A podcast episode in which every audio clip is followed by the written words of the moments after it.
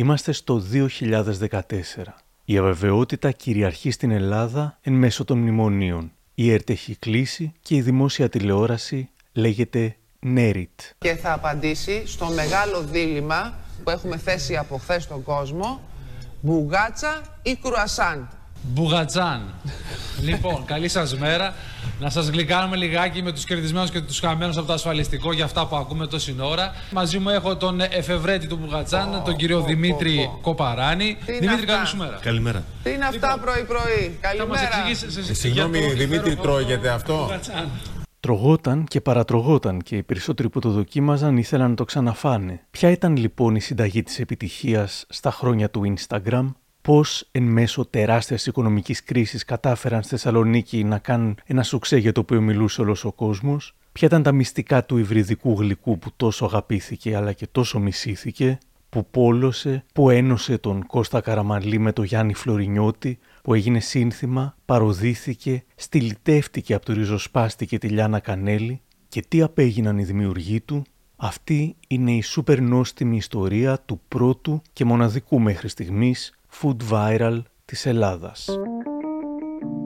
Είναι τα podcast της Lifeo.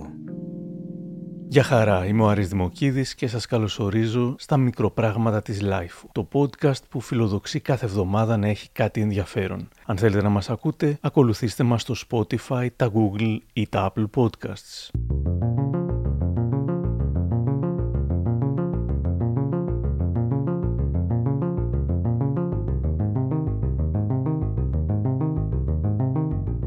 Ο Κώστας Καπετανάκης, η σύζυγός του Μαρία Σπύλη και ο αδερφός του Γιάννης Καπετανάκης δούλευαν και οι τρεις στον ιδιωτικό τομέα. Όμως με την κρίση αρχικά σταμάτησαν να πληρώνονται και μετά περίπου την ίδια εποχή έχασαν τις δουλειές τους. Ο Κώστας και η Μαρία είχαν ήδη το πρώτο τους παιδί. Άνεργοι αποφάσισαν να μαζέψουν όλες τις οικονομίες τους και δανείστηκαν για να φτιάξουν ένα μαγαζί που ήθελαν να είναι τελείως διαφορετικό από όλα τα υπόλοιπα, ώστε να τραβήξει την προσοχή των Θεσσαλονικιών. Δεν μπόρεσαν να μαζέψουν όσα χρήματα χρειαζόταν κανονικά, παρόλα αυτά προχώρησαν ελπίζοντας για το καλύτερο. Μίλησα σήμερα με τον Κώστα Καπετανάκη και μου αφηγείται. Μόλις κάναμε μια κουβέντα με τον Δημήτρη, τον οποίο εγώ τον παρακολουθούσα από τα blog και ήξερα ότι έχει ταλέντο και μας άρεσε αυτό που βλέπαμε. Αλλά μόλις τον γνωρίσαμε και κάναμε μια συνάντηση, καταλάβαμε ότι ήταν και πολύ τρελός άτομο, οπότε καταλάβαμε ότι ταιριάζαμε, του είπαμε ακριβώς τι θέλουμε, μας έδωσε ένα πρώτο μενού, το τι ακριβώς θα κάναμε, το οποίο πρώτο μενού του Εστρέγια ή Εστρέλα, εμείς το βγάλαμε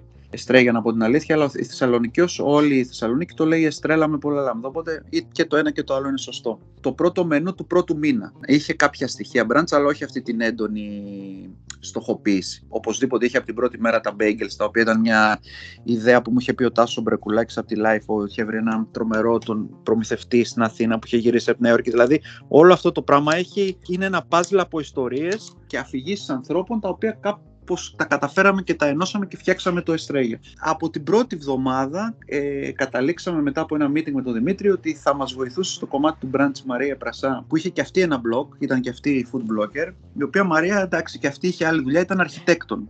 Ξεκινήσαμε το Μάρτιο του 2013 και από το δεύτερο Σαββατοκύριακο, τέλη Μαρτίου, είχε κάνει η Μαρία Πρασά το πρώτο της brand, το οποίο δημιούργησε ουρές. Το πρώτο καλοκαίρι του Εστρέλα ή Εστρέγια ήταν δύσκολο. Έχοντας ξεκινήσει με λίγα λεφτά, δεν είχαν καν τέντες για τον ήλιο, εξαρισμό και άλλα. Κατάλαβαν όμως πως το κομμάτι του μπραντς είχε ψωμί. Κανείς δεν ασχολιόταν ακόμη στη Θεσσαλονίκη και το Εστρέγια ξεκίνησε τα μπραντς κάθε Κυριακή, μετά κάθε Σάββατο και Κυριακή και μετά σερβίρε μπραντς κάθε μέρα, όλη μέρα. Δεν θα λέγαμε ότι οι Θεσσαλονικείς ψήθηκαν κατευθείαν. Εκεί πάλι είχαμε τα θέματα με τους Θεσσαλονικείς, τους στυλ ότι και τους φίλους μας ακόμα. Πρώτα απ' όλα μιλάω για τους φίλους μας, ότι εγώ βράδυ δεν τρώω αυγά, μήπως να βάλεις καμιά παντσέτα, μήπως να βάλεις καμιά μπριζόλα. Ρε φίλε, ωραίο αυτό το μενού, αλλά δεν είναι πολύ Θεσσαλονίκη. Μας ζητούσαν τσιπουρομεζέ. Είπαμε ότι δεν θα αλλάξουμε τίποτα από το μενού, θα επιμένουμε όσο δεν πάει, γιατί βλέπαμε ότι αυτό το πράγμα θα ανέβει πάρα πολύ στην Ευρώπη, πανευρωπαϊκά, γιατί all day breakfast και brunch δεν υπήρχε, ας πούμε, ίσως να υπήρχε ένα στο Λονδίνο, δεν υπήρχε, γενικά δεν υπήρχε πουθενά στον κόσμο αυτή η φιλοσοφία του μενού. Ότι τρως το βράδυ στις 11 η ώρα πανκέικ με σοκολάτα και κόκκινα φρούτα, ότι τρως το βράδυ ομελέτα με αβοκάντο, ότι μπορεί τώρα να φαίνεται εύκολο, και να το έχουν ακόμα και πανάκριβα μαγαζιά, να έχουν το αυγό στο μενού τους όλη την ημέρα. Αλλά τότε ήταν πολύ παράδοξο. Λέγανε πάρα πολύ ότι είμαστε στο λάθος δρόμο, ακόμα και άνθρωποι που ήταν στην εστίαση ή ήταν επαγγελματίες εστίασης. Δεν βλέπαν λίγο out of the box που λέμε. Τα ζόρια κράτησαν για περίπου ένα χρόνο και το μαγαζί σχεδόν άδειαζε τα βράδια. Έμειναν όμως σταθεροί στο στόχο τους παρά τις απογοητεύσεις. Με όσα λεφτά έβγαζαν, έκαναν μερεμέτια στο μαγαζί, έκλαν τρύπες, ελπίζοντας, θα έλεγε κάποιος, σε ένα θαύμα. Και τον Φεβρουάριο του 2014, λίγο πριν κλείσει το μαγαζί ένα χρόνο λειτουργίας, το θαύμα έγινε.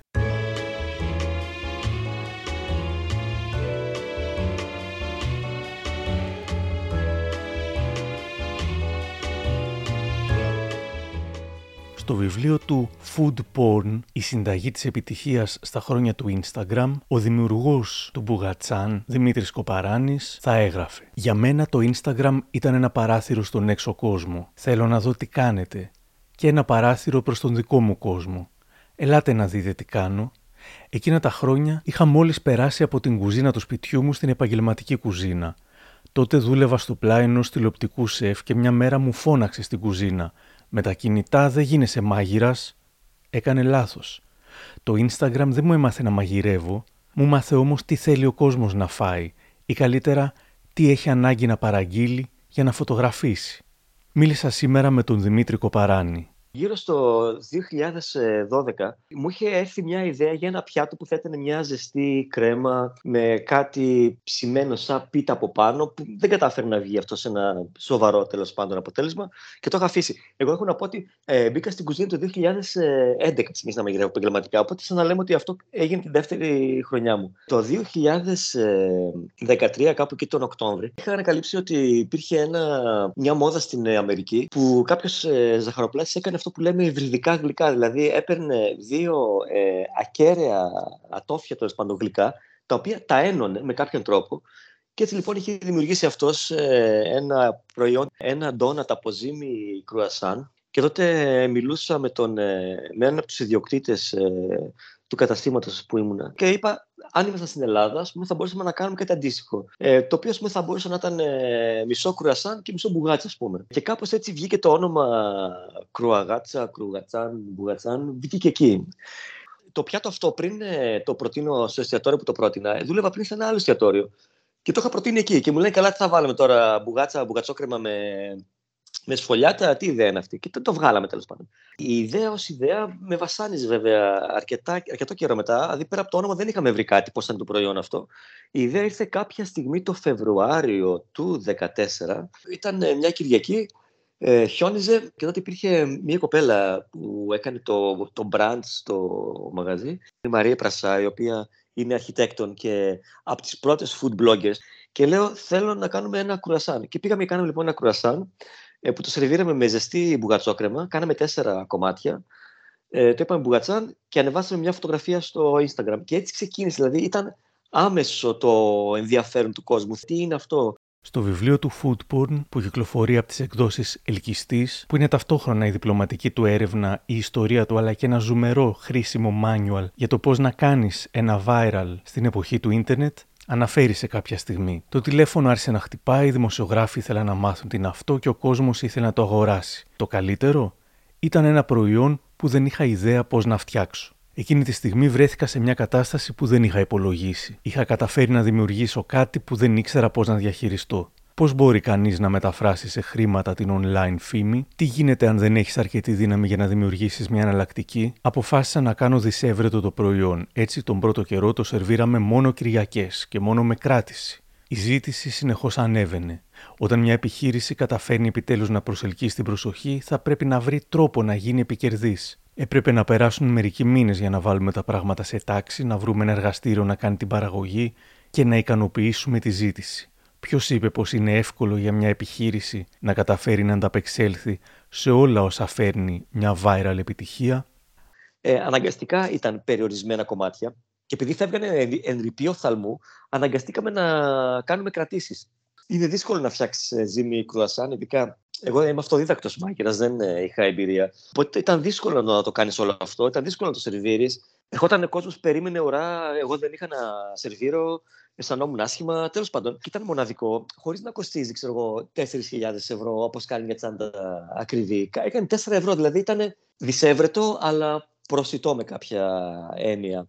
Απλά η επιμονή του κόσμου να το δοκιμάσει μου έδωσε εμένα το κουράγιο να συνεχίσω να το τελειοποιώ και φυσικά στους ιδιοκτήτες της επιχείρησης το κουράγιο να συνεχίσουμε, γιατί ήταν ένας πολύ παράξενος, ήταν δύσκολος χειμώνας για το μαγαζί.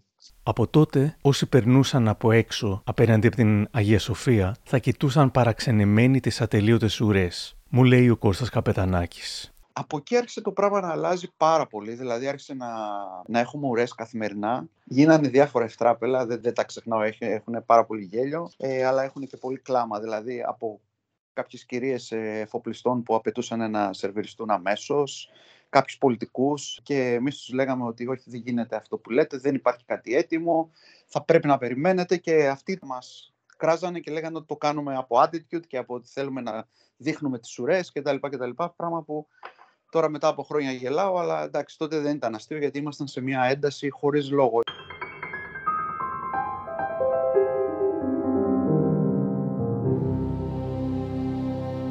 Τότε περίπου η Ελένη Ψυχούλη θα έγραφε στη στήλη της στην Λάιφο. Όταν κυκλοφορεί στο κέντρο με τον Δημήτρη Κοπαράνη, όλοι τον σταματάνε για μια κράτηση σε μπουγατσάν. Το μπουγατσάν πετάει με λαχτάρα κάθε Κυριακή πρωί την ψαγμένη Θεσσαλονίκη από το κρεβάτι της. Μέσα σε λίγες μέρες γίνονται ήδη 300.000 αναζητήσεις στο Google για τον μπουγατσάν. Εκείνο το Πάσχα του 2014 δημιουργείται ένα επαιτειακό νηστίσιμο μπουγατσάν, κάτι σαν meme του αρχικού viral, και μέρος των εσόδων δίνονται για την ενίσχυση των κοινωνικών δομών του Δήμου Θεσσαλονίκης και του Δήμου Παύλου Μελά μέσω της οργάνωσης Άρσης.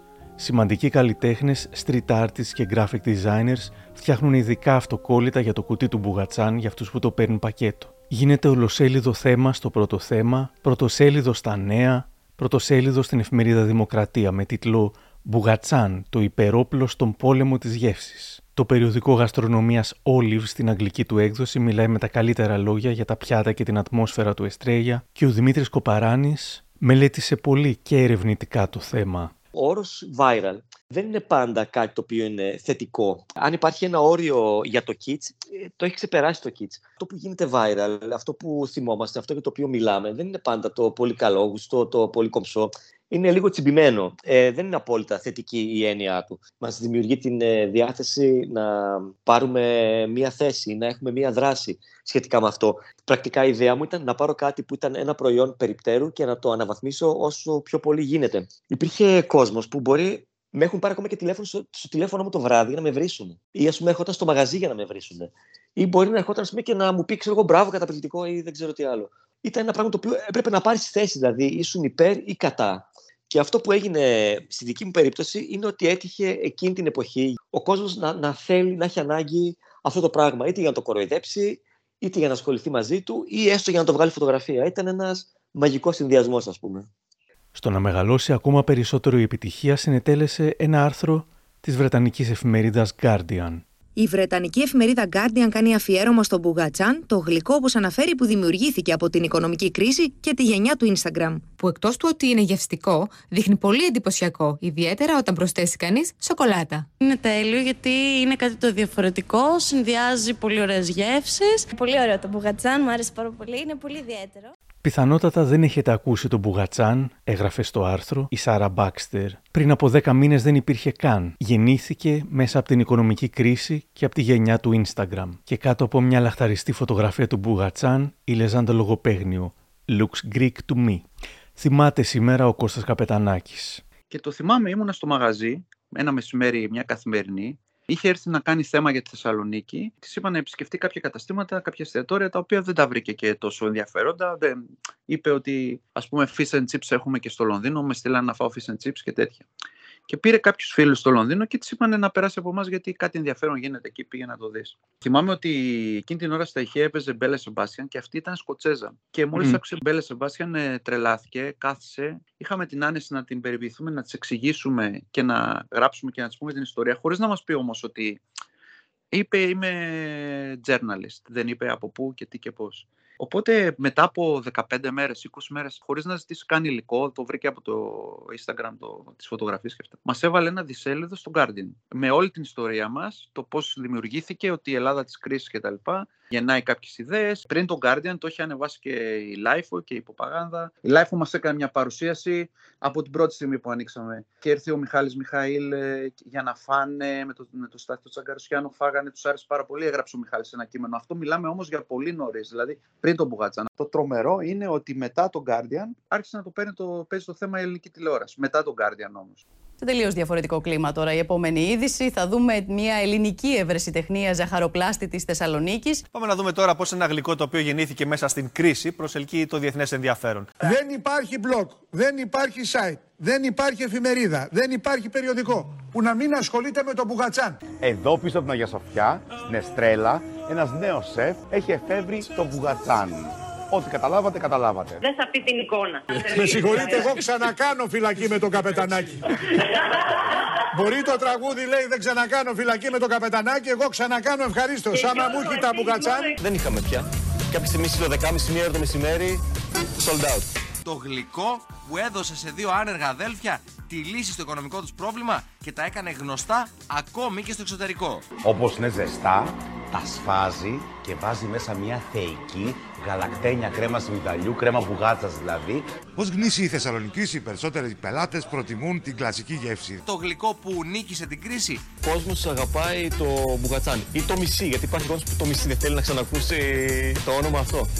Με το ξαφνικό τηλεοπτικό ενδιαφέρον, διάφορα ευτράπελα συνέβησαν. Πολλές εκπομπές τους ζητούσαν να βγουν μέσω Skype, κάποιες όμως τελικά δεν τους έβγαζαν ποτέ και απλώς έχαναν την ώρα τους.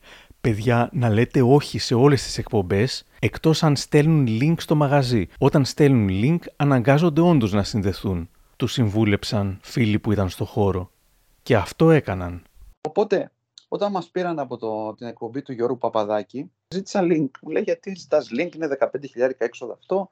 Λέω, όχι, ζητάω link γιατί με παίρνουν και από τα άλλα κανάλια. Κάποιες φορές μας πετάτε, ξέρω πώς γίνεται κτλ. Τους φέραν link, έγινε κανονικότατη συνέντευξη και εκεί έγινε το τρομερό ευτράπελο το εξής. Ότι εμείς είχαμε αργήσει γιατί η γυναίκα μου ήταν έγκυος στην κόρη μου, στο δεύτερο παιδί και είχαμε καθυστερήσει, είχαμε πάει στο γιατρό. Και της λέμε πριν να αρχίσουμε να μιλάμε live, καθυστερήσαμε για αυτό το λόγο. Και αυτή με το που παίρνει το μικρόφωνο λέει.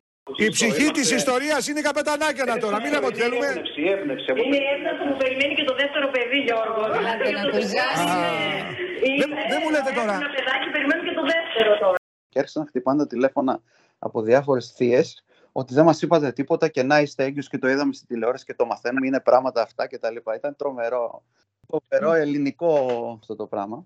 Κάτι που συνετέλεσε πολύ στο hype του Μπουγατσάν και στο ότι όλα τα κανάλια ήθελαν το team του Εστρέλα ήταν και ένα αιχμηρό χρονογράφημα της Λιάνας Κανέλη, βουλευτή του Κουκουέ, στον Ριζοσπάστη. Και έγραφε εκτός των άλλων, θα το δείτε ως καινοτομία και μαγιά για να κατακτήσει την αγορά, ελληναράδικη ιδέα που κολλάει τους ξένους στον τοίχο ή και το μεγαλείο των Ελλήνων δαιμόνιων σεφ της πιάτσας που στη φτωχομάνα Θεσσαλονίκη διδάσκουν και ικανοποιούν τα πλήθη, κολλάζει τη βίαιη προσαρμογή στην ευρωπαϊκή καπιταλιστική πραγματικότητα και μετατοπίζει την αντίσταση του πολίτη καταναλωτή στο επίπεδο της ψευδαίσθησης. Εξαρτά μεγάλους και παιδιά από συνήθειες και ανάγκες ξένες ακόμα και στην ίδια τους την πολιτισμική παραγωγή. Έτσι το μαγαζάκι νομίζει ότι θα επιζήσει με τον μπουγατσάν απέναντι στην πολυεθνική που πουλάει προπολού κρουασάν. Και μετά το πήγαινε και λίγο στα πολιτικά.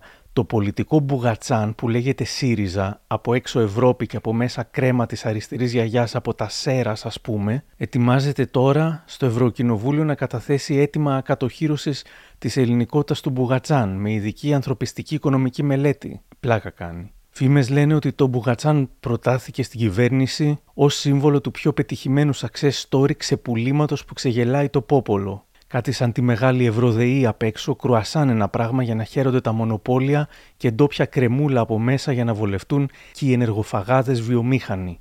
Πιάσε ένα μπουγατσάν και φύγαμε. Αν μας βγαίνει ως τη Βιέννη, όπου και θα γυριστεί προφανώς το επόμενο ντοκιμαντέρ συμπαραγωγής Νέριτ και Άρτε για το πώς ξεκίνησε και πώς υλοποιήθηκε σε καιρούς ανθρωπιστικής κρίσης το θαύμα του Μπουγατσάν. Τελικά η Νέριτ και το Άρτε δεν έκαναν ντοκιμαντέρ γι' αυτό, έκανα εγώ όμως. Και αυτό είναι το περίφημο Μπουγατσάν. Όμως το όνομα του νέου προϊόντος και η μόδα που δημιούργησε είχε μπει στο στόχαστρο της βουλευτού του ΚΚΕ Λιλιάνας Κανέλη. Και μας προέκυψε τον Μπουγατσάν. Καμία σχέση με το πολυμήχανο του Οδυσσέα και άλλα τέτοια ωραία αυτοτροφοδοτικά των μύθων μας. Σκέτη αλωτρίωση, πολιτισμική, γαστρονομική, γευστική και σε τελευταία ανάλυση εξαθλίωση της ευρύτερης έννοιας της παιδείας είναι το Μπουγάτσαν. Είμαι μεγάλος της θαυμαστής. Τώρα θεωρώ ότι είναι μια ατυχή στιγμή αυτή το δέσιμο που έγινε ανάμεσα στον Μπουγάτσαν, στην αλωτρίωση. Ο Δημήτρης ο Κοπαράνης που εμπνεύστηκε της συνταγή είναι Σεραίος, όπου όπως ξέρουμε η Μπουγάτσα ξεκίνησε από εκεί, οπότε έχει την ευχή και την έγκριση από τη μαμά του και από τη γιαγιά του και δεν έχουμε κανένα πρόβλημα να χρησιμοποιούμε ό,τι λέξεις θέλουμε για ό,τι προϊόν βγάζουμε. Έτσι πιστεύω. Νομίζω ότι είναι αυτό.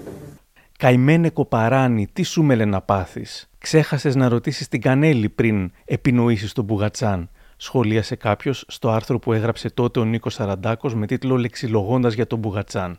Ο ίδιος ο Σαραντάκος θα έλεγε. Τόσο μένος για μια γαστρονομική πατέντα που τέτοιες βγαίνουν πολλές κάθε χρόνο. Δεν το καταλαβαίνω. Γιατί συνιστά αλωτρίωση και μάλιστα εξαθλίωση της παιδείας ο συνδυασμός δύο έθνικ γλυκισμάτων. Η Κανέλη φαίνεται να ενοχλείται επειδή θεωρεί πως η μπουγάτσα που τη θεωρεί τυπικό ελληνικό γλύκισμα, δεν είναι, αλωτριώνεται με το να συνδυαστεί με το τυπικά γαλλικό κρουασάν, σαν ένας φουστανελάς του παλιού καιρού που ξαφνικά αποφάσισε να φορέσει φράγκικα παντελόνια. Φαίνεται πως αυτό το πάντρεμα το θεωρεί κάτι το αφύσικο, ανομαλία της φύσης, σαν το τυγρολιόνταρο γράφει, ασχετά αν το τυγρολιόνταρο υπάρχει. Ζώο γεννημένο από μπαμπά λιοντάρι και μαμά τίγρη δηλαδή, που λέγεται λίγκερ στα αγγλικά, εκτός αν είναι γεννημένο από μπαμπά τίγρη και μαμά λιοντάρι, τότε λέγεται τίγκλον. Το πιο σοβαρό όμως είναι ότι αυτός ο υποδόριος απομονωτισμός, αυτή η άρνηση των υβριδίων, δεν νομίζω να έχει και πολύ σχέση με τις αξίες και τα ιδανικά της αριστεράς. Και νομίζω ότι τέτοια άρθρα, μάλλον με καρικατούρα μαρξιστικής ανάλυσης μοιάζουν και προδιαθέτουν αρνητικά ακόμα και τον καλοπροαίρετο αναγνώστη. Μου λέει ο Κώστας Καπετανάκης σήμερα. Το έχω το άρθρο. Ακόμα. Είπε τον Μπουγατσάν τυγρολιόνταρο. Μας πιάσαν τα γέλια πραγματικά. Εγώ, η Μαρία, ο Γιάννης και ο Κοπαράνης μας πιάσαν τα γέλια με την επίθεση της Κανέλη. Ενώ ο πρώτος που θα έλεγε όταν πει κάτι απέναντί σου θα πρέπει να απαντήσεις και να είσαι με οργή και τα λοιπά και να παίξεις ένα παιχνίδι. Και γράψαμε έναν ύμνο στην Κανέλη ότι την ευχαριστούμε πάρα πολύ. 2-3 γραμμές. Το περάσαμε από τη Λάιφο και εκεί άρχισαν τα κανάλια να λένε μα γιατί ασχολήθηκε αυτή, το κακό βρήκε. Και το ένα και το άλλο. Και ο Δημήτρης Κοπαράνης. Λοιπόν, αυτό θέλω να πω την αλήθεια τώρα. Εντάξει. Αυτό είχε γίνει κάποια στιγμή το Ιούνιο-Ιούλιο εκεί του 2014. Ήταν όταν μόλις είχε βγει το παγωτό Μπουγατσάν και με πήρε τηλέφωνο η μαμά μου και μου λέει: Τι έχεις κάνει πάλι, θα σε βάλουν φυλακή. Λέω: Τι έχω κάνει. Λέει: Κάτι βγήκε, η Κανέλη βγήκε και έλεγε κάτι για τον Μπουγατσάν. Η αλήθεια είναι πως. Και το χρεώνομαι εγώ αυτό, ήταν λάθος δικό μου. Σε μια προσπάθεια να τραβήξω πάλι την προσοχή, είπα ότι μας κατηγορεί και τέτοια. Το έκανα λίγο πολιτικό το θέμα, δεν θα πρέπει να το τραβήξω τόσο πολύ κι εγώ. Το χρησιμοποίησα σαν μια αφορμή για λίγο θόρυβο στα social media εκείνη την εποχή. Εντάξει, νομίζω σε ένα πόλεμο των εστιατορίων ήταν ένα όπλο που χρησιμοποίησε η Κανέλη και το Μπουγατσάν. Ο διαφημιστής και μετέπειτα συγγραφέας Γιάννης Βαλτής, που είχε κάνει και ο ίδιος το δικό του viral κάποτε, με τα θεότρελα ανεπίσημα προεκλογικά σποτάκια για το Γιάννη Μπουτάρη με το σλόγγαν «Μακάρι Μπουτάρη», είχε παροδίσει το συμβάν σε ένα από τα διαγγέλματά του στο Πρόταγκον. Επανιδρύεται το Υπουργείο Διατροφικής Παιδείας με σκοπό την καταπολέμηση της αλωτριώσεως της πολιτισμικής, γαστρονομικής και γευστικής εξαθλίωσης του αναξιοπαθούντος ελληνικού λαού. Διαβίω υπουργός ορίζεται εις την υβριδική διατροφήν εξειδικευμένη δημοσιογράφος ΚΑΠΑ. Ζήτω το ελληνικό κουρασάν! Ζήτω το έθνος! Ευχαριστώ.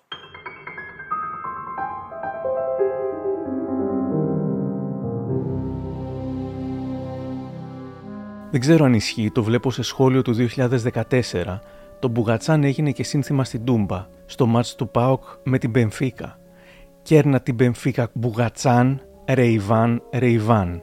Στις ουρές για τον Μπουγατσάν περίμεναν συχνά και αρκετά διάσημοι άνθρωποι. Είχε έρθει και η ευγενέστατη Νατάσα Καραμαλή, περίμενε στην ουρά της, γιατί της είπα και εγώ πολύ ευγενικά ότι δυστυχώς πρέπει να περιμένετε. Περίμενε στην ουρά της και περίμενε έξω ο πρώην πρωθυπουργός σε ένα αυτοκίνητο να πάρει τα Μπουγατσάν του, να πάει στο σπίτι του να τα φάει. Και εννοείται ότι πλήρωσε κανονικότατα. Δεν έκανα κι εγώ την κίνηση να τα κεράσω, γιατί.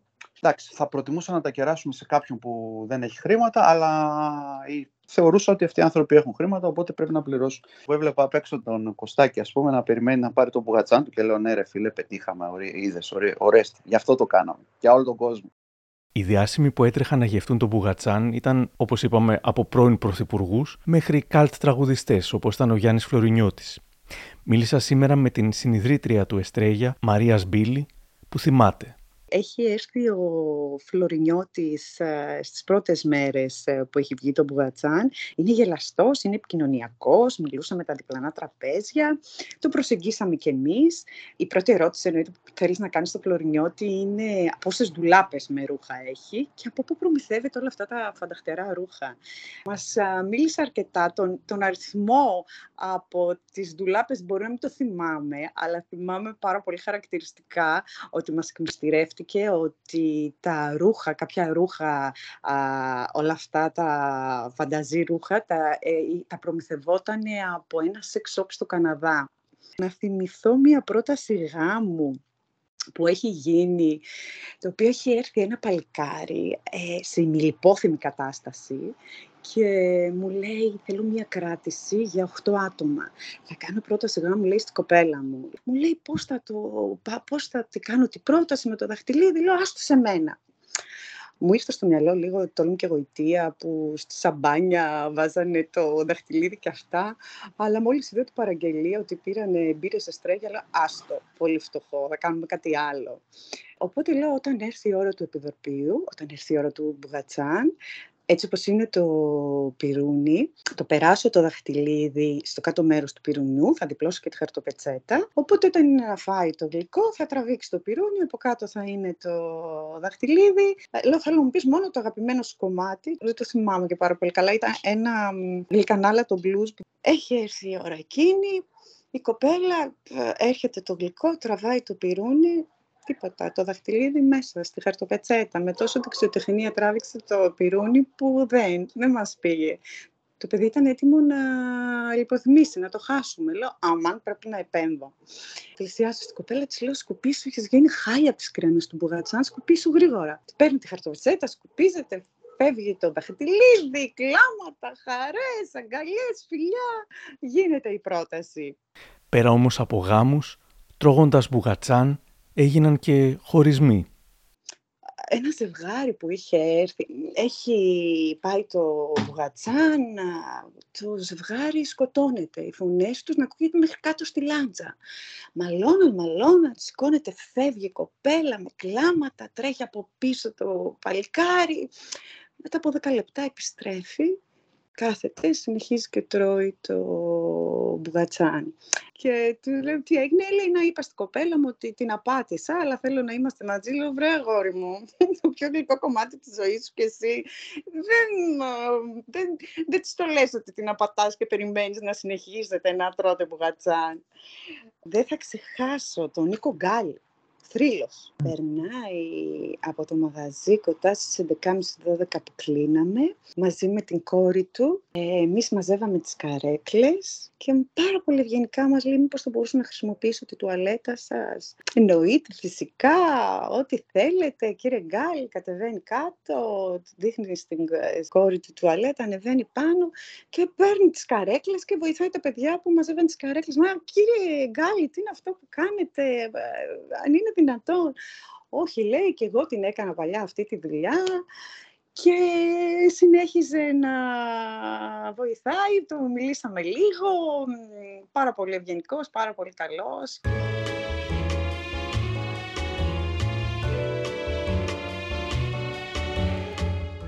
Μια μέρα στην Έριτ δοκίμασαν μπουγατσάν στον αέρα και ο απαραίτητος Ελληνάρας δημοσιογράφος από το στούντιο έκανε τη δική του επέμβαση. Το κάτι άλλο. Πάρα δύο κομμάτια για σένα. Λοιπόν, φάτε μάτια ψάρια, εμείς είμαστε εδώ. Ο Στριλάκης έκανε ένα σχόλιο που συμφωνώ μαζί του ότι νομίζω ότι είναι λίγο τσιμπημένο. Ένα πιάτο 4 ευρώ, πλούσιο μεν. Είναι το φθηνότερο μου πιάτο. Είναι το φθηνότερο πιάτο. Με συγχωρείτε, έχουμε καταπληκτική μπουγάτσα και στα Χανιά και στο Ηράκλειο. Για κατεβαίνει όλος ο κόσμος και τρώει μπουγάτσα και την πληρώνει πολύ φθηνότερη. Μπορεί να μην έχει αυτά τα καριτεύματα.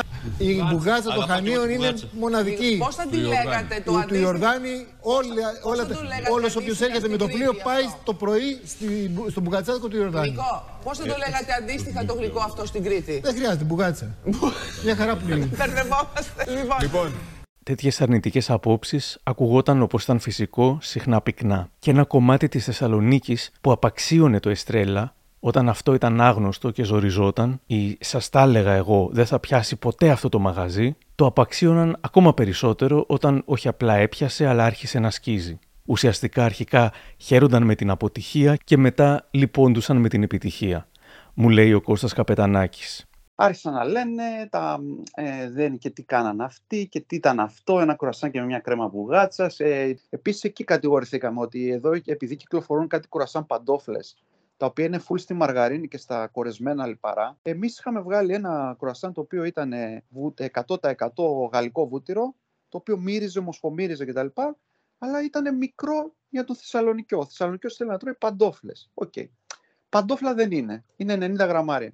Και εκεί ας πούμε και τι είναι αυτό και είναι μικρό, 2 μπουκές. Δηλαδή και βλέπεις ότι η Αθήνα τους παίζει συνέχεια, έχουν παντού γνωστούς. Πράγμα που δεν ισχύει αυτό το πράγμα. Δεν μπορείς σε κανέναν να σηκώσει το τηλέφωνο και να το πεις παίξαμε και βάλαμε και κάναμε και ράναμε. Δεν γίνεται αυτό το πράγμα. Επίσης, γκρίνια είχε υπάρξει και γιατί το Εστρέλα τόνιζε την ιστορία και την πολυπολιτισμικότητα της πόλης. Το οθωμανικό μπέργκερ προκάλεσε αντιδράσεις σε διάφορα πατριωτικά site που καλούσαν σε μποϊκοτάζ του μαγαζιού. Ακόμα και τα σουπλά ενόχλησαν. Ήταν δημιουργίες του οικαστικού διδήμου Καλός εν Κλειό, που με βάση τη Θεσσαλονίκη έχουν δημιουργήσει εξαιρετική τέχνη τις τελευταίες δεκαετίες. Σε ένα από τα σουπλά, μαζί με τους σούπερ ήρωες που υπήρχαν σε όλα τα σουπλά σε διάφορα σημεία της παλιάς Θεσσαλονίκης, απεικονίζονταν και Εβραίοι έμποροι φρούτων της Θεσσαλονίκης με φέσια που ίσως κάποιοι τους μπέρδευαν με Τούρκους. Ήρθε μάλλον Χρυσαυγίτης και έλεγε στην σερβιτόρα μας ότι δεν θέλω να με σερβίρετε σε αυτό το σουπλά.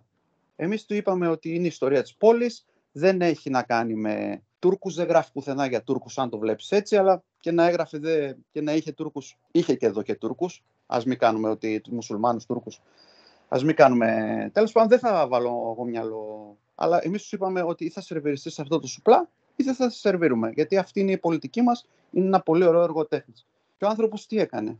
Γύρισε το σουπλά ανάποδα από την άσπρη μεριά και άφησε το πιάτο το εκεί. Εκεί δεν μπορείς να κάνεις κάτι, δηλαδή γελάω και φεύγω. Δεν κάτσω να μαλώσω, ούτε να... Αλλά είναι ενδεικτικό. Όλο αυτό το πράγμα ήταν οδήγησε στις κλωτσιές στο μπουτάρι. Κατάλαβες τι λέω.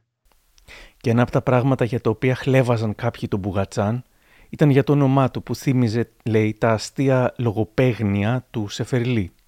Και όταν βρέθηκαν στην εκπομπή του μέσω link, αυτό αναφέρθηκε. Γιατί? Μέχρι και η Λιάννα Κανέλη είπε ότι αλλάζετε την ιστορία, αλλάζετε εσείς τις μαγειρικές, τις συνήθειες που έχει ο Έλληνας όλα τα χρόνια, αλλάζετε και χαλάτε την ελληνική γλώσσα, γιατί δεν υπάρχει στην ελληνική γλώσσα μπουγατσάν. Ναι. Είναι γκρίκλης και είναι η γλώσσα του διαδικτύου. Μόνο του Instagram και αυτά. Εδώ έχουν αλλάξει όλη την ιστορία της χώρας μας και δεν μιλάει κανείς γενικά την ιστορία. Και δεν μιλάει κανείς, κάνουν την πάπια και το βουλώνουν. Και τους πείραξε που έκαναν το συνδυασμό μπουγάτσας και κουρασάν και το ονόμασαν μπουγατσάν. Το οποίο είναι σεφερλικής εμπνεύσεως, έτσι, το μπουγατσάν, ναι. Γιατί σε αγαπάνε τα παιδιά εκεί. Κώστα, πες τα. Αλήθεια, δεν μου τα είπαν αυτά. Πες τα, τι αγάπη έχουμε εδώ. Κώστα, τι ξέρεις πόσες μπουγάτσες τρώει όταν ανεβαίνει η Θεσσαλονίκη? Είναι σίγουρο. Όχι, η αλήθεια είναι ότι τον περιμέναμε, αλλά δεν τον περίμενε και ο γιος μας να τον δει.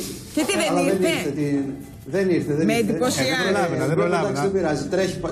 Αφού ερχόμουν και έφευγα κατευθείαν. Δεν πήγαν πολύ καλά όλες οι τηλεοπτικές εμφανίσεις, θυμάται ο Κώστας Καπετανάκης. Είχα κάνει και ένα τσακωμό με την Μπουσδούκ. Οι πληροφορίες μου λένε ότι είναι καλό κορίτσι, καλή κοπέλα κτλ. Καλή δημοσιογράφη. Δεν ξέρω τι της λέγαν στο αυτή, στο ακουστικό, αλλά προσπαθούσε να περάσει ακόμα από το πρώτο μήνα του Μπουγατσάν, το 2014, ότι η Ελλάδα αντιστέκεται, η Ελλάδα προχωρεί, η Ελλάδα με το μνημονίο δεν είναι έτσι όπως τα λέτε. Και της λείπα ο live. Δεν υπάρχει καμία κρατική βοήθεια, δεν υπάρχει καμία βοήθεια από τις τράπεζες για ένα νέο επιχειρηματία να καταθέσει ένα business plan, να πάρει ένα ποσό να ξεκινήσει. Ότι εμείς ακόμα και τώρα ξεκίνησε η επιτυχία μας, προστάμε αρκετά χρήματα και ότι δεν είναι αυτό το success story που λέτε. Success story είναι όταν, ας πούμε, έχει ένα οικονομικό αποτέλεσμα. Αυτή τη στιγμή έχουμε μόνο δόξα και όχι, σας λέω πιεσμένος, γιατί πραγματικά εννοείται ότι με έκλεισαν, είπαν ευχαριστούμε πολύ και τα λοιπά. Δεν έχω κάτι με την Μπουσδούκο, αλλά νομίζω ότι κάποιος της τα έλεγε στο αυτή, νευρίασαν, δεν ξέρω για ποιο λόγο. ήθελαν να βγάλουν ένα άλλο αφήγημα. Παρά λοιπόν το τεράστιο σουξέ, το Μπουγατσάν χάριζε μόνο δόξα στους δημιουργούς του και όχι ακόμα χρήματα. Θα χρειαζόταν να περάσουν 3 σχεδόν χρόνια μέχρι να υπάρξει σοβαρό επενδυτικό ενδιαφέρον. Στο μεταξύ, τα διθυραμβικά δημοσιεύματα στο εξωτερικό συνεχίζονταν. Από το περιοδικό National Geographic Traveler μέχρι την πλατφόρμα Sky Scanner, ενώ τον Αύγουστο του 2015, μόλις έχει γίνει το δημοψήφισμα, στο περιοδικό της Lufthansa που υπήρχε σε κάθε πτήση της για οπουδήποτε στον κόσμο, υπάρχει το άρθρο Greek Heroes of Our Time. Και ο Καπετανάκης έγινε The King of Street Food. Είναι, λέει, μόνο ένας από τους νέους ήρωες της Ελλάδας που μπορούν να βρεθούν σε κάθε γωνιά της Θεσσαλονίκης. Για το team του Εστρέλα ήταν μια σουρεαλιστική περίοδος, τους αποκαλούσαν ήρωες οι ξένοι, τους έδιναν συγχαρητήρια ακόμα και πιο mainstream Έλληνες δημοσιογράφοι. Μπράβο, γιατί εσείς στην πράξη αντιμετωπίζετε την κρίση με φαντασία. Και είναι αυτό που εγώ τουλάχιστον εμπνεύστηκα στα νιάτα μου, το είπα και χτες, θα το πω και σήμερα, από το Μάη του 68, το ξεσηκωμό στη Βενσέν. Με ένα συγκλονιστικό σύνθημα. Φαντασία στην εξουσία. Εσείς διαθέτετε φαντασία και βελτιώνετε τη ζωή σας και δημιουργείτε και οικονομικούς όρους τέτοιους, έτσι ώστε και άνθρωποι να βρουν δουλειά, μέσα από μια δημιουργική προσπάθεια καθημερινή. Τι καλό που θα να γινόταν αυτό και στην πολιτική. Ένα χρόνο αφότου η Ελένη Ψυχούλη είχε γράψει στη Λάιφο για τον Δημήτρη Κοπαράνη πως περπατώντας μαζί του στο δρόμο όλοι τον σταματούσαν για κράτηση, η Ψυχούλη θα τον καλούσε στη δημοφιλέστατη εκπομπή της στον Sky και θα έδειχναν μαζί τη συνταγή φτιάχνοντας μπουγατσάν για πρώτη φορά στην τηλεόραση. Σήμερα έχουμε μαζί μας το παιδί θαύμα Δημήτρη Κοπαράνη από τη Θεσσαλονίκη. Ο Δημήτρης, τώρα για να πω τι κάνει ο Δημήτρης, θα μας πάρει μισή εκπομπή νομίζω. Θα τα πω πάρα πολύ γρήγορα. Δημοσιογράφος, από τους καλύτερους της γενιάς του. Blogger, φωτογράφος και μάγειρας που μαγειρεύει καθημερινά στο μαγαζί του. Όχι από αυτούς τους σεφ, ξέρεις, πάει, δίνει μια εντολή, φεύγει. Είναι ο άνθρωπος πίσω από τον μπουγατζάν. Το οποίο μπουγατζάν είναι νομίζω το μεγαλύτερο γαστρονομικό σκάνδαλο σε εισαγωγικά. Και τώρα να μπείτε στο Facebook, πάλι τον μπουγατζάν θα δείτε κάπου. Λοιπόν, θα πασπαλίσω με λίγη ζάχαρη. Θα καραμελώσει τη σφολιάτα, τα φύλλα της. Πάνω, κάτω και ανάμεσα. Α, και ανάμεσα. Και εδώ θα ανακατέψουμε. Λοιπόν, πασπαλίζουμε με λίγη ζάχαρη και ξύσμα περιδοειδών. Το 2016, 2 φορές μάλιστα μέσα στο 2016, το Εστρέλα, η Εστρέγια, ακόμα δεν έχω αποφασίσει πώς να το λέω, φιλοξενείται σε ένα από τα μεγαλύτερα περιοδικά γαστρονομίας του κόσμου, στο νεοϊορκέζικο Σαβέρ. Κάθε τόσο φτιάχνονται νέες παραλλαγές και εκδοχές. Θυμάται σήμερα ο Δημήτρης Κοπαράνης. Κοιτάξτε, τα spin-off προϊόντα είναι ένα άλλο χαρακτηριστικό των virals, όπως και το πολύ επιτυχημένος με σειρών. Θυμάμαι ότι σίγουρα ξεκινήσαμε το Μπουγατσάν. Κάποια στιγμή, εκεί τον Ιούνιο-Ιούλιο, κάναμε ένα παγωτό με γεύση Μπουγατσάν, που επίσης στην αρχή το κάναμε μόνοι μας και δεν γινόταν. Ήταν πολύ δύσκολο να γίνει αυτό. Τελικά το ανέλαβε κάποιο εργαστήριο. Κάναμε πουράκια με τα πιο γνωστά πουράκια της Θεσσαλονίκης, ένα πουράκι Μπουγατσάν, που έκανε πολύ μεγάλη επιτυχία επίσης. Μετά το κάναμε σοκολατένιο, το κάναμε, δεν θυμάμαι, με παγωτά. Το κάναμε πάρα πολλές εκδοχές. Και αυτό, ξέρεις, το κάνω για να ζωντανέψω λίγο την κίνηση, για να κινηθεί πάλι λίγο το ενδιαφέρον του κόσμου. Εκεί πάντως που πήγαινε να τονίσει, το θέμα είχε κάνει τον κύκλο του και μάλλον τον είχε κλείσει σε όλα τα ελληνικά κανάλια, το ενδιαφέρον αναζωπυρωνόταν από το εξωτερικό. Στις αρχές του 2016 ήταν η σειρά των New York Times.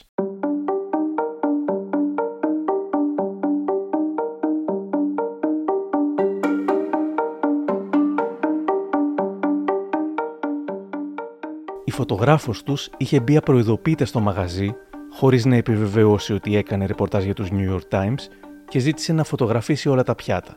Και της τα έβγαλαν, 50 πιάτα ένα-ένα, ενώ γινόταν και χαμός από κίνηση στο μαγαζί. Αργότερα θα μάθαιναν ότι νωρίτερα ο συντάκτης του New York Times είχε έρθει incognito, χωρίς να τον πάρει κανείς χαμπάρι, ως πελάτης.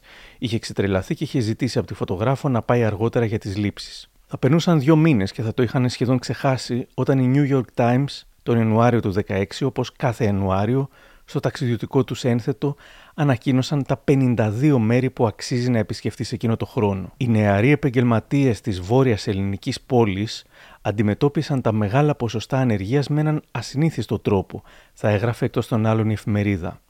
Άνοιξαν εστιατόρια που παρουσιάζουν τις ελληνικές γεύσεις με έναν τελείως μοντέρνο τρόπο. Λίγους μήνες μετά, τον Απρίλιο του 16, διαβάζουμε σε άρθρο του Μιχάλη Μιχαήλ πως το Μπουγατσάν έρχεται στην Αθήνα. «Δεν θα πω πως δεν το περίμενα», γράφει. Ήταν φυσικό ακόλουθο μια από τις μεγαλύτερες επιτυχίες στον τομέα του μπραντς και του κάζου αλφαγητού να ξεφύγει από τα σύνορα της όμορφης Θεσσαλονίκης. Ενδιαφέρον βρίσκω σήμερα πως το Μπουγατσάν ήταν ίσως πέρα από το πρώτο viral hit και το πρώτο δημοκρατικό γλυκό της εποχής μας. Ήταν ένα νέο προϊόν που στην ουσία ο κόσμος το ζήτησε, ο κόσμος το έκανε αυτό που έγινε. Στην αρχή ναι υπήρχαν τα like, όμως αυτά μεταφράστηκαν και σε πωλήσεις. Αν ήταν απλώς κάτι όμορφο δεν θα συνέχιζαν να το τρώνε. Είχε πει κάποτε ο Δημήτρης Κοπαράνης. Αυτό είναι κάτι το οποίο συνηθίζω, δηλαδή συνηθίζω να κάνω κάποιες δοκιμές που τις βγάζω με κάποιο τρόπο στο Instagram και για να δω την ανταπόκρισή τους. Τέλος πάντων, στο Μπουγατσάν είχε άμεση επιτυχία, οπότε... Αυτό που λέω είναι ότι ο κόσμος, ναι, ζητώντας το, σαν να μας υποχρέωσε να το έχουμε καθημερινά στο μενού του, ναι, στο μενού μας. Οπότε είναι σαν να έχουμε ένα πολύ δημοκρατικό γλυκό.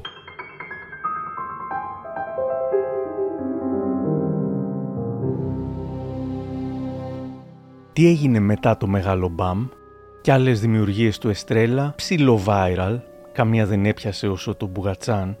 Θυμάμαι το Pretty Eclair, ή το 1975 «Ευτυχείτε» που ήταν μια κρέμα με άρωμα τριαντάφυλλο και σπασμένα μελομακάρονα.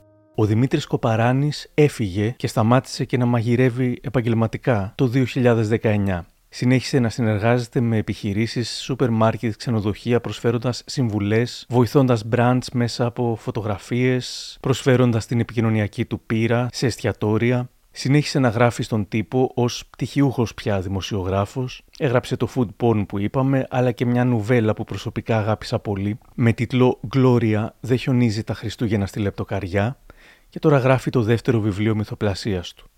Γράφει όμως και κάθε Παρασκευή ένα πολύ ενδιαφέρον newsletter, τη Θεία Γεύση. Αν γουγκλάρετε «Κοπαράνης Θεία Γεύση» θα βρείτε το link για να γραφτείτε δωρεάν και για να σας έρχεται και εσάς.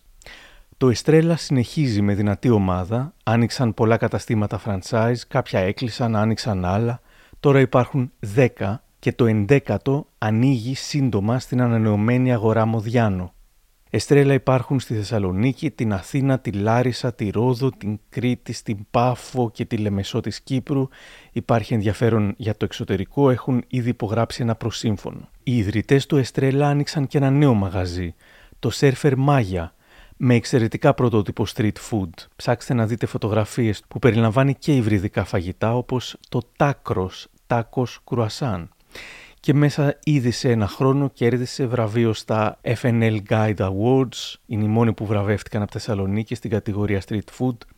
Άνοιξαν μετά από πρόταση του ξενοδοχείου Domes ένα pop-up εστιατόριο εκεί στην Ελούντα της Κρήτης. Έχουν προτάσεις για να ανοίξουν ένα σερφερ μάγια στην Αθήνα και ακολουθεί κάτι μεγάλο διεθνούς βελληνικούς που δεν μου επιτρέπεται να το πω ακόμα. Ο καταναλωτής σήμερα έχει ξεπεράσει τα trends. Είχε δηλώσει στο food porn η Γεωργία Δόδου, διευθύντρια marketing και επικοινωνίας στον τομέα hospitality και gastronomy του Fice Group. Δεν νομίζω πως ψάχνει κάποιο νέο κρόνατ. Αυτό που ψάχνει είναι η ουσία και προϊόντα που σέβονται την εποχή και τον καταναλωτή. Αλήθεια, σεβασμός για το περιβάλλον και την κοινότητα και κοινωνική προσφορά. Αυτά θα πρέπει να έχουν τα εστιατόρια, όλα αυτά τα στοιχεία θα πρέπει να ενσωματωθούν στη δική τους ιστορία, που θα τα κάνει ξεχωριστά. Όλα είναι θέμα ποιότητας και αλήθειας. Όσοι αλγόριθμοι και αν υπάρχουν, αν ένας φίλος ή γνωστός που σέβεσαι τη γνώμη του σου πει ότι πρέπει να επισκεφτείς αυτό το εστιατόριο, τότε θα πας οπωσδήποτε. Και αν σου αρέσει, θα το πεις και σε άλλους. Ο καταναλωτής σήμερα έχει όντως ξεπεράσει τα trends, όπως λέει η Γεωργία Δόδου, και το Μπουγατσάν με τα 8 πλέον χρόνια παρουσίας του δεν είναι πια trend. Σε ιντερνετικούς χρόνους είναι πια μαθουσάλας. Συνεχίζει ο κόσμος να το τρώει? Από ό,τι φαίνεται, ναι. Είναι ένα γλυκό που άντεξε στο χρόνο, ακόμα και όταν έφυγε από τη μόδα. Μου λέει ο Κώστας Καπετανάκης. Η φρενίδα έχει υποχωρήσει στα κομμάτια, στα τεμάχια μπουγατσάν που πουλάμε την ημέρα, αλλά έχει γίνει ένα κλασικό γλυκό. Δηλαδή δεν ξέρω πώς θα πας, ξέρω εγώ, κάπου στο Παρίσι, στη Νέα Υόρκη να πεις ότι θα φάω αυτό. Αυτός που θα έρθει θα το φάει, γιατί έχουμε και πάρα πολύ ξένο κόσμο. Θα περάσει να το φάει και θα το αρέσει κιόλας. Συνέχεια βελτιώνουμε την παραγωγή τους χρόνους, τα υλικά παραμένουν τα ίδια, φρέσκο γάλα κτλ. Δεν έχει κάτι τεχνητό. και το κουρασάν γίνεται ακόμα καλύτερο και συζητάμε τώρα και με τον Γιώργο τον Αυγέρο να μας βγάλει και ένα τελείως χειροποίητο για μας που να είναι σε κάθε μαγαζί, να είναι το δικό μας το κουρασάν και θα γίνεται συνέχεια καλύτερο, αλλά θα είναι ένα κλασικό γλυκό όπως το είχαμε προβλέψει που θα πουλάει, θα συνεχίζει να πουλάει και θα είναι για κάποιον που θα θέλει να το φάει το πρωί με τον καφέ του, να πιει ένα εσπρέσο και να φάει ένα μπουγατσάνι, ή σαν επιδόρπιο το απόγευμα, ή να το συνδυάσει με ένα παγωτό. Ο Δημήτρης Κοπαράνης είχε γράψει ότι σε λίγα χρόνια το μπουγατσάν θα είναι μια εφηβική ανάμνηση των τριαντάριδων του μέλλοντος, το τόγκο παγωτό μπανάνα της δικής τους γενιάς. Τι προβλέπει για το μέλλον του μπουγατσάν σήμερα ο δημιουργός του? Έχει μια αρκετά καλή δυναμική. Τώρα το θέμα είναι πώς θα το διαχειριστεί κάθε επιχείρηση. Δηλαδή, τι να σας πω, δηλαδή, εγώ φοράω και μια κολόνια η οποία κυκλοφόρησε το 1954. Δεν έχει να κάνει ότι κάτι είναι παλιό, δεν υπάρχει κόσμος να το αγοράσει πια. Θα ήθελα πάρα πολύ να γίνει ένα κλασικό πιάτο. Τώρα αυτό είναι στα χέρια αυτών που διαχειρίζονται πλέον το όνομα του μπουγατσάν. Μακάρι να μην είναι ένα κλασικό πιάτο, θα το ήθελα πολύ.